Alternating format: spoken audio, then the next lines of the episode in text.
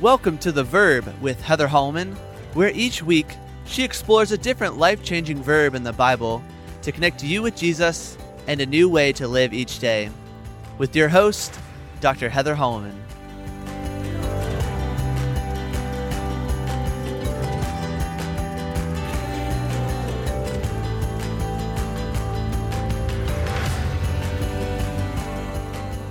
Welcome back to The Verb. I'm your host, Heather Holleman, and I'm really excited about today because I'm sharing with you one of the things I learned about this chosen identity, and that's that we're chosen to display God's power. Now, when I wrote the book Chosen for Christ Stepping into the Life You've Been Missing, I just became overwhelmed with this idea that when we belong to Jesus, he expects us to call out to him and he answers us. Consider David in Psalm 65 5, where he says, You answer us with awesome and righteous deeds. Now, nothing has built my faith more, besides reading God's word, than seeing God's powerful activity in response to prayer. Now, this is the podcast where I'm like, go get a prayer journal immediately. Go get something where you are recording what you are coming to the Lord for so you can see Him display His power on your behalf. In Jeremiah 33, we see the great promise of God. He says, Call to me, I will answer you. Consider Hebrews 4:16. It says we approach the throne of grace with confidence so that we may receive mercy and find grace to help us in our time of need. Now, if you look through the Psalms, I love the description that David gives of God in Psalm 65. He just says, "You who answer prayer." I love it. I've been teaching my girls. This is serious, you guys. If you look at Psalm 5 3, it says this again from, from David In the morning, O Lord, you hear my voice. In the morning, I lay my requests before you and wait in expectation. Now, you guys, I have not done everything right as a mom. I've made so many mistakes in the last 18 years of raising my girls. But one thing I feel like I've done well is get out the prayer journal where in the morning we lay our requests before him and we wait expectantly. Even on the way to school this morning, we call it the prayer journal. I just say, okay, girls, what's in the prayer journal this morning? So at night on the way home, I can say, okay, how did we see God move on your behalf? Where did he display his power? This is a big deal for us. Besides our private prayer journals, our family displays a special golden jar of rocks in our living room, and we have an ornate prayer journal beside it. Now, when God answers what we consider a miraculous family prayer, we put a rock in the jar, and it's our family jar of stones of remembrance.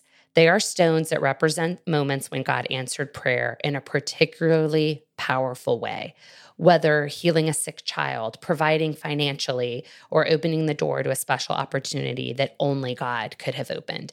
Now, we do this because in Joshua 4, God parts the Jordan River so the Israelites can pass by safely. And now, when that miracle occurs, Joshua instructs the people to take up stones from the bottom of the Jordan River in remembrance of that miracle. He says, This will serve as a sign among you in the future when your children ask you, What do these stones mean? you will tell them the flow of the Jordan was cut off before the ark of the covenant of the Lord. When we crossed the, when it crossed the Jordan, the waters of the Jordan were cut off. These stones are to be a memorial to the people of Israel forever.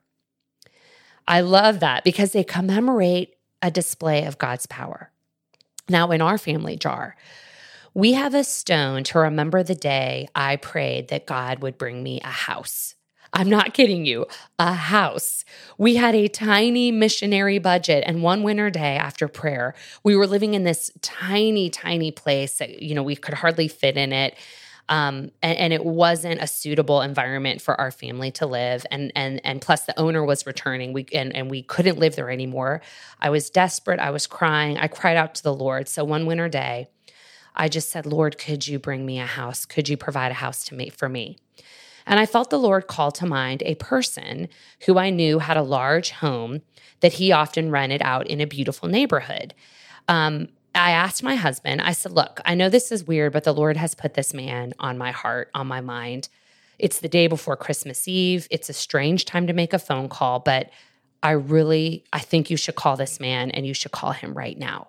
And my husband, who's great, you know, when I get that way, when I'm like, look, I feel like the Lord's doing this, he calls this man, and this is what the man says I cannot believe your timing.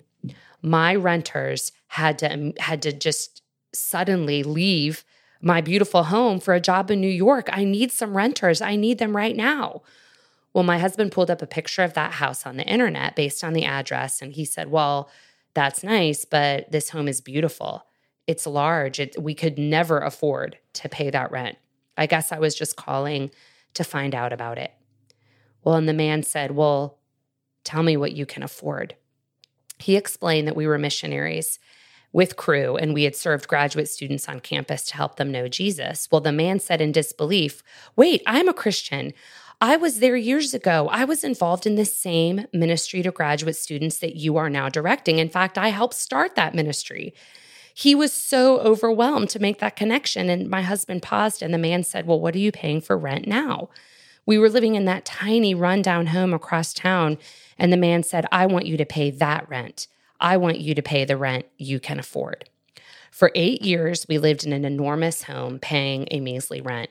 And when the time came for the man to sell that beautiful home, I cried out again to the Lord. I said, God, this is impossible, but would you make a way for us to buy this house?